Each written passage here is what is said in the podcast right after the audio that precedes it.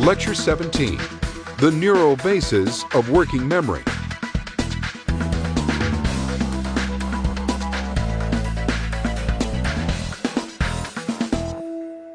Welcome back. In the last two lectures, we've dived into working memory. We've seen its crucial importance to all higher thought and discussed some of the psychological mechanisms that are thought to underlie it.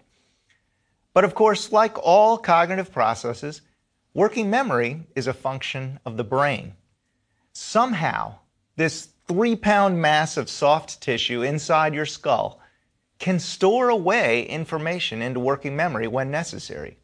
It can rehearse and refresh that information to keep it active, and it can retrieve the information when it needs it to make a decision or to choose an action. How in the world does it do that? Is there a specific part of the brain that's devoted to working memory, much like the hippocampus is devoted to explicit memory? Is the distinction between phonological working memory and visuospatial working memory that we discussed last time reflected in brain organization? Are there specific neurons that fire when you're holding information in working memory and that don't fire when you're not? Those are the kinds of questions that we're going to talk about in this lecture. And let's begin in the early 1970s when Joaquin Fuster and Garrett Alexander at UCLA made one of the first and most important discoveries about the neural basis of working memory. They were recording from neurons in a monkey's brain while the animal performed what's called a delayed response task. Specifically, the monkey watched experimenters put a piece of apple into one of two holes in front of the animal's cage. The holes were then covered, and a blind was lowered between the animal and the holes. Then there was a delay of anywhere from 15 seconds to a little over a minute. And after the delay, the blind was removed, which allowed the animal to reach out through its cage into one of the covered holes. Now, if it reached into the hole with the apple, then it got to eat the apple. If it reached into the other hole, then the experimenters showed the monkey where the apple really was, but they didn't let the animal have it. Now, Monkeys are smart, and they quickly figured out the task and began consistently reaching into the hole containing the apple. Now, even though this task is simple, it very clearly requires working memory. First of all, the holes are covered, so the monkey can't see the apple. Furthermore, the experimenters moved the apple around randomly, so guessing wouldn't work. The monkeys had to store the location of the apple away in working memory. And on every trial, they had to hang on to that information across the delay. And that's exactly what they did. And while the monkeys were doing this, Fuster and Alexander were recording from neurons in their brain. And that's when they made a startling discovery. They found a bunch of neurons that fired continuously during the delay period and then stopped firing after the animal made its response. Now, keep in mind, nothing was happening during the delay period. The blind was down, and the monkey couldn't even see the holes, much less the apple. And yet, here were a bunch of neurons firing like crazy. So, why were they firing? Well, Fuster and Alexander hypothesized that the activity in those neurons corresponded to the monkey's working memory of the apple's location. So, where were these neurons? They were in the prefrontal cortex, which you may remember from our last lecture. Recall that the cortex is the thin layer of gray matter around the outside of the brain, like the bark around the outside of a tree trunk. And as its name implies, the prefrontal cortex is the cortex in the front of the brain, above your eyes and behind your forehead. Fuster and Alexander's results suggested that the prefrontal cortex is critical for working memory. And that idea also makes sense given what we talked about in our last lecture. Do you remember our discussion of the central executive component in Alan Baddeley's working memory model? This was the component that acts kind of like the CEO of a company. setting goals, monitoring progress, and delegating responsibilities. Likewise, the central executive component of working memory controls our attention and decides to keep some information active while letting other information fade away. And do you remember what part of the brain was associated with the central executive? It was the prefrontal cortex. Recall that patients with damage to the prefrontal cortex often exhibit executive control deficits like distractibility and perseveration. So, according to Baddeley's theory, we should expect to see neural activity in the prefrontal cortex during working memory tasks. And sure enough, we do. Furthermore, subsequent research has begun to tease apart exactly what these prefrontal neurons do in more detail. One very important line of work was conducted by Patricia Goldman Rakic and her colleagues at Yale University. Like Fuster and Alexander, Goldman Rakic's team recorded from prefrontal neurons while monkeys performed a delayed response task. But instead of asking monkeys to remember which of two holes an apple was hidden in, they required the monkeys to remember the location where a visual stimulus, like a square, flashed on a screen. The square could appear in any of eight different locations. And just like in Fuster and Alexander's experiment, the monkey had to remember that location across a delay. Now, this task is a little harder, but the monkeys did eventually learn to do it quite well. And like the Fuster study, Goldman Rakic's team found a bunch of prefrontal neurons that fired vigorously during the delay. But they also found something new and interesting. Many of the neurons were location specific. For example, one neuron was active whenever the monkey was trying to remember that the square had been in the upper right corner of the display. And a different neuron was active when the monkey was trying to remember that the square had been in the lower left. But the neural responses were consistent. The same neurons always fired when the monkey was remembering upper right, and a different set was always active when it was remembering lower left. In other words, these prefrontal neurons have very specific duties in spatial working memory. They don't all contribute to remembering all locations. Instead, each of them is responsible for remembering a specific location and doesn't actually participate in remembering other locations.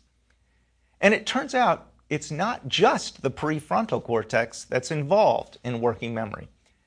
Subsequent experiments have demonstrated neural activity during the delay period in a number of more posterior parts of the brain.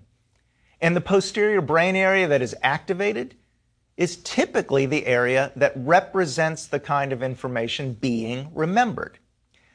For example, we tend to represent spatial information in the parietal cortex, which is toward the top of the back half of the brain. Patients with damage to this part of the brain often exhibit a deficit called visuospatial neglect, in which they neglect or fail to pay attention to one side of space. They might not eat the food on the left side of their plate or read the text on the left side of a page, for instance. Now, clearly, the parietal cortex is crucial for representing the space around us. And it turns out that when we store spatial information in working memory, neurons in that area of the brain are active during the delay. Likewise, when we perceive and represent color information, we tend to activate an area called V4, which is near the back and the bottom of the brain. And sure enough, animal studies have found that when monkeys are storing color information in working memory, neurons in the corresponding part of their brain are active. Now, based on these kinds of results, one popular hypothesis is that when we need to store information in working memory, we activate the very same brain regions that we normally use to represent that kind of information during perception. So, if we use area V4 to represent color during perception, then we use that same area to store color information in working memory. If we use parietal cortex to represent spatial information during perception, then we use that same area to store spatial information in working memory. And the same principle is thought to apply to auditory information, to linguistic information, and so on. We use the same brain areas to temporarily store information as we use to process that information. And that idea makes a lot of sense if you think about it, because it means we can use the same neural circuits to process the information in either case. For example, when you hear English words, you represent those words using patterns of activity in areas of the brain that are specialized for language. And the neurons in those regions trigger neural circuits associated with language comprehension to allow you to put the words together into a sentence and understand what it means. But now, suppose you store those words in working memory and hang on to them for 20 or 30 seconds. You obviously still want to be able to process and understand the sentence. And if you're using the same neurons to store the words as you used to represent them initially, then the same neural circuits you normally use for language comprehension can still be used. Conversely, if you had stored the words using a different population of neurons, then those neurons would trigger a completely different set of neural circuits. But you'd want those neural circuits to be able to perform language comprehension too. And so you might need two different neural circuits that both do language comprehension one that processes language in real time as it is perceived, and another that processes language that is stored in working memory. And I think we can agree that wouldn't be a very efficient arrangement. Okay, so far we found that working memory tends to activate areas in prefrontal cortex and also areas in posterior parts of the brain. And we've also found that the posterior brain regions used for working memory tend to be the same regions used to represent and process that information when it is directly perceived. But that raises a question. If the posterior regions used for working memory are different for different types of information, what about the prefrontal regions? Do they also depend on the type of information? Or are the prefrontal regions general purpose areas that play a role in working memory for any type of information? Another important question is whether these results found in animals apply to human beings. After all, monkeys may be smart, but hopefully we're just a little bit smarter. And our working memory abilities are also significantly better. So it's important to test whether the results found in monkeys apply to human beings as well. But how in the world can we do that? After all, we can't usually stick electrodes in human brains and record the activity of individual neurons. I don't think we'd get a lot of volunteers for that experiment. There is something we can do, however. Around 1990, scientists developed some methods for measuring human brain activity without having to crack open the skull. These so called neuroimaging methods have absolutely revolutionized the study of the human mind and brain. And they've also revolutionized the study of the neural basis of working memory in human beings. Now, one of the first neuroimaging studies of working memory was conducted by my colleagues John Jonides and Ed Smith at the University of Michigan. They used a technique called positron emission tomography, or PET for short. Now, in a typical PET study, participants are injected with a very low dose of a radioactive tracer. The dose is low enough that it's very safe, but people aren't allowed to participate in a lot of PET studies for obvious reasons. Now, the radioactive tracer follows the blood supply wherever it goes, including into the brain. Furthermore, more blood gets sent to brain areas that are particularly active. And so more of the tracer goes to active brain areas than to brain areas that are inactive. And because the tracer is radioactive, it decays. and it leads to the emission of particles called positrons. The emission of those positrons can be detected by a special scanner that can determine where the positrons came from in the brain. And putting this all together, you can create a picture of brain activity based on positron emission. That's why it's called positron emission tomography. Now, using this technique, Jonides and Smith estimated brain activity while human participants performed two different working memory tasks. One task required people to remember verbal information, and the other task required people to remember spatial information. So, by comparing the brain activity patterns in the two tasks, Jonides and Smith could identify the neural correlates of working memory in human beings. And they could also test whether remembering different kinds of information activates different regions, both in posterior areas and in the prefrontal cortex. Well, let's start with the verbal experiment. In this experiment, participants had to remember a random sequence of letters while their brain activity was measured using PET. Specifically, they had to perform what's called the two back task. As each new letter is presented, you have to say whether it matches the letter that was two back in the sequence. That is, does it match the letter that came before the previous letter? For example, if you see the letter A, and then you see the letter B, and then you see the letter A again, the second A matches the letter that was two back in the sequence, namely the first A. And so the correct answer would be yes, that's a match. But you're not done yet because another letter will show up right after that. And for that letter, the letter two back in the sequence is actually B, not A. So now you're looking for a B. And then another letter appears, and the letter two back in the sequence changes again.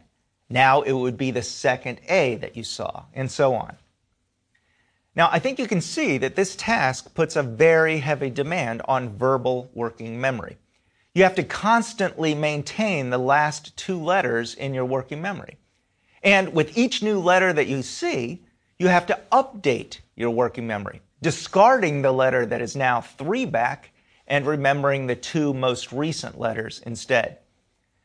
So, a bunch of people performed this task while they were in the PET scanner and Jonides and Smith generated pictures of the brain activity to try to identify the regions involved in working memory in human beings. Sounds good, right? Well, there's actually a problem though. That two back letter task actually requires some cognitive processes other than working memory. For example, you have to perceive and recognize the letters. You also have to press a button indicating your response. And those low level sensory and motor processes are obviously different than the processes involved in working memory per se. So, how do you know if the brain activity that you observe is actually related to working memory and not one of these other processes? Well, to address that issue, Jonides and Smith also asked the participants to perform a task that was very similar to the two back task, but that put far fewer demands on working memory. Specifically, they showed them a similar sequence of letters, but just asked them to indicate whether each letter was an M or not. So, no need to remember the last two letters. You just compare the current letter against an M, and you say whether it matches or not. Now, obviously, that task doesn't exercise working memory nearly as much as the two back task does. But notice, it does still require perceiving and recognizing the letters. And it also requires pushing a button to indicate your response. So both tasks should engage these lower level sensory and motor mechanisms, but only the two back task places a significant demand on working memory. Jonides and Smith therefore subtracted brain activity during the control task from activity during the two back task, as a way to isolate brain activity that is specifically related to working memory. And what do you think they found when they did that? They found that verbal working memory activated an area in left prefrontal cortex and a posterior area in the left hemisphere that's commonly associated with language processing. And if you think about it, that's exactly what you would expect based on the animal studies. First of all, remember that animal studies often reported neural activity in prefrontal cortex while the animal was remembering information during a delay. Fuster and Alexander found it when monkeys had to remember the location of a piece of apple. And Goldman Rakic and her colleagues found it when they had to remember where a visual stimulus had flashed on the screen. And just like those animal studies, Jonides and Smith also found prefrontal cortex activity that was specific to working memory, but they found it in human beings. Second, recall that the animal studies found activity in posterior brain regions, but the specific region depended on the type of information being remembered. Remembering spatial information activated parietal regions involved in representing and processing space and remembering color information activated visual areas associated with representing and processing color information.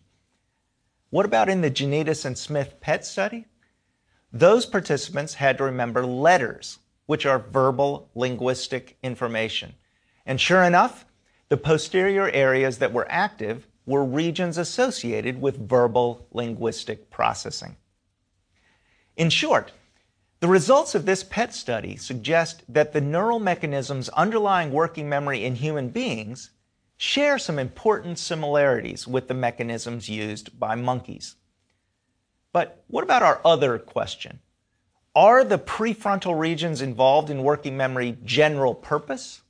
Or are different areas of prefrontal cortex engaged when people have to hold on to different kinds of information? Well, to address that question, Jonides and Smith performed another PET study. But instead of holding on to verbal information, the participants had to try to remember spatial information. So here's how it worked.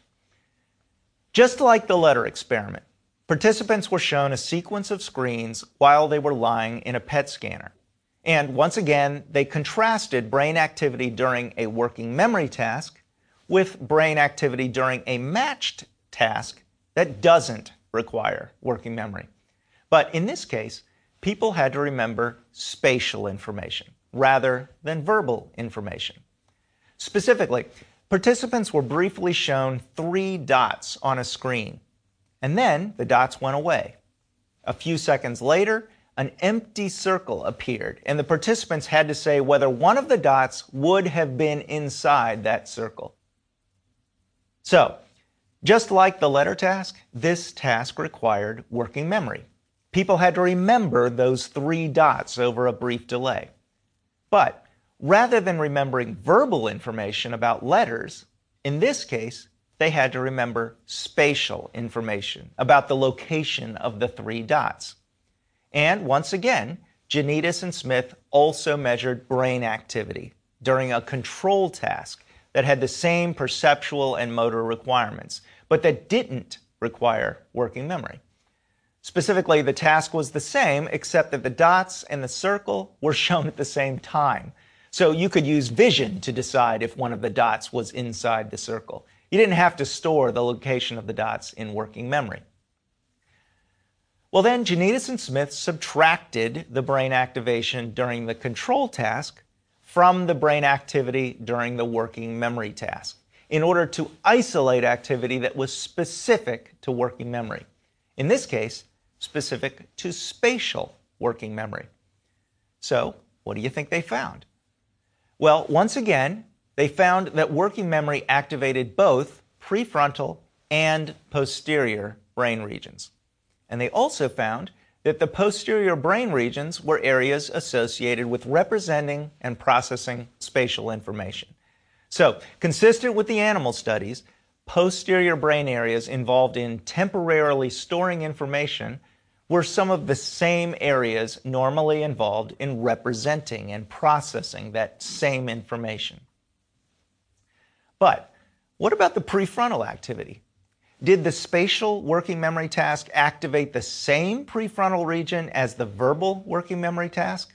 Or did it activate a different part of prefrontal cortex?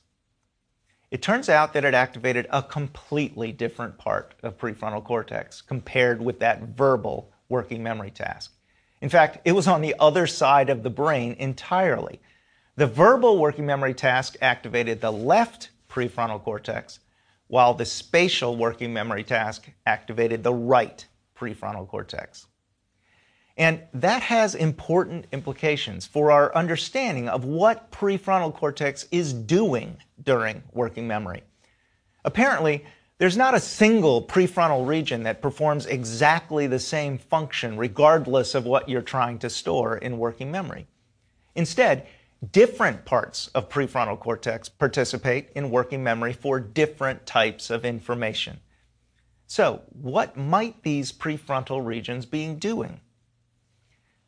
Well, one hypothesis that is gaining support is the idea that prefrontal cortex provides top down excitation of posterior brain areas during working memory tasks. What do I mean by that? Well, consider what happens when you perceive an orange. Nerve cells in your eyes send signals into the brain that cause other nerve cells to fire, and those cells cause still other cells to fire, and so on. So the neural activity is driven by a stimulus coming from outside. That's often called bottom up processing. But what if you're not perceiving an orange anymore? What if you're just temporarily storing the image of an orange that you saw recently, but that was taken out of view? So now the nerve cells in your eyes are not sending signals back into the brain and driving a pattern of neural activity that corresponds to your representation of that orange. What's going to drive the neural activity and keep it active even when you can no longer see the orange? Well, one natural possibility is that that's what prefrontal cortex does. It drives the neural activity in posterior brain areas and keeps them active, even though there's nothing coming in from perception. And when neural activity is driven internally rather than being driven by external stimuli, that's typically called top down processing. So that's what it means to say that prefrontal cortex provides top down excitation of posterior brain regions during working memory tasks. And that hypothesis also makes sense of the finding that different regions of prefrontal cortex are involved in working memory for different kinds of information. You see, different parts of prefrontal cortex are connected to different parts of posterior cortex. Areas near the top of prefrontal cortex tend to be connected to areas near the top of posterior cortex, while areas near the bottom are connected to areas near the bottom. Likewise, prefrontal cortex in the left hemisphere tends to be connected to posterior regions in the left, while prefrontal cortex on the right tends to be connected to posterior regions on the right. And obviously, if a prefrontal region is going to provide top down excitation of a posterior region, then it needs to be connected to it. So that explains why different parts of prefrontal cortex would be activated when you're storing different types of information. The information is actually being stored in posterior cortex, in the very area that tends to represent and process that information during normal perception. And since there's a specific part of prefrontal cortex that's connected to that part of posterior cortex, that's the region that would provide top down excitation for it. Okay, now that we've reviewed some of what we know about the neural mechanisms underlying working memory, I'd like to raise one final question. How does all this relate to the psychological models of working memory that we talked about in our last lecture? Specifically, do you remember Alan Baddeley's model, which assumed that working memory could be subdivided into different components? He argued that we should distinguish a phonological loop from a visuospatial buffer, and that both of those were controlled by a central executive. Well, if you think about it, that model actually maps pretty naturally onto the neural results that we've discussed in this lecture. For example, Jonides and Smith found that storing verbal information depends on completely different brain circuits than storing spatial information. And that makes perfect sense, assuming that we use the phonological loop to store verbal information while we use the visuospatial sketchpad to store spatial information. Furthermore, a natural interpretation of the neural data is that prefrontal cortex provides top down excitation of posterior brain areas. Well, that seems a lot like the top down control that you would expect Baddeley's central executive to exert. And as we pointed out in our last lecture, Baddeley actually assumes that the central executive component of working memory is implemented in prefrontal cortex. So the mapping between psychology and neuroscience certainly isn't completely understood yet. But it seems like the two fields are beginning to converge, which scientists like me find very exciting. Okay, let's finish up. We've now spent three lectures discussing the mechanisms underlying working memory, both at a psychological level and now at a neural level. Understanding working memory is one thing, but is there anything we can do to improve it? After all, as we've seen, people with good working memories tend to do better on a wide range of tasks. Working memory is even hypothesized to play a central role in what makes someone intelligent. Unfortunately, working memory is also one of the cognitive functions that tends to decline as we get older.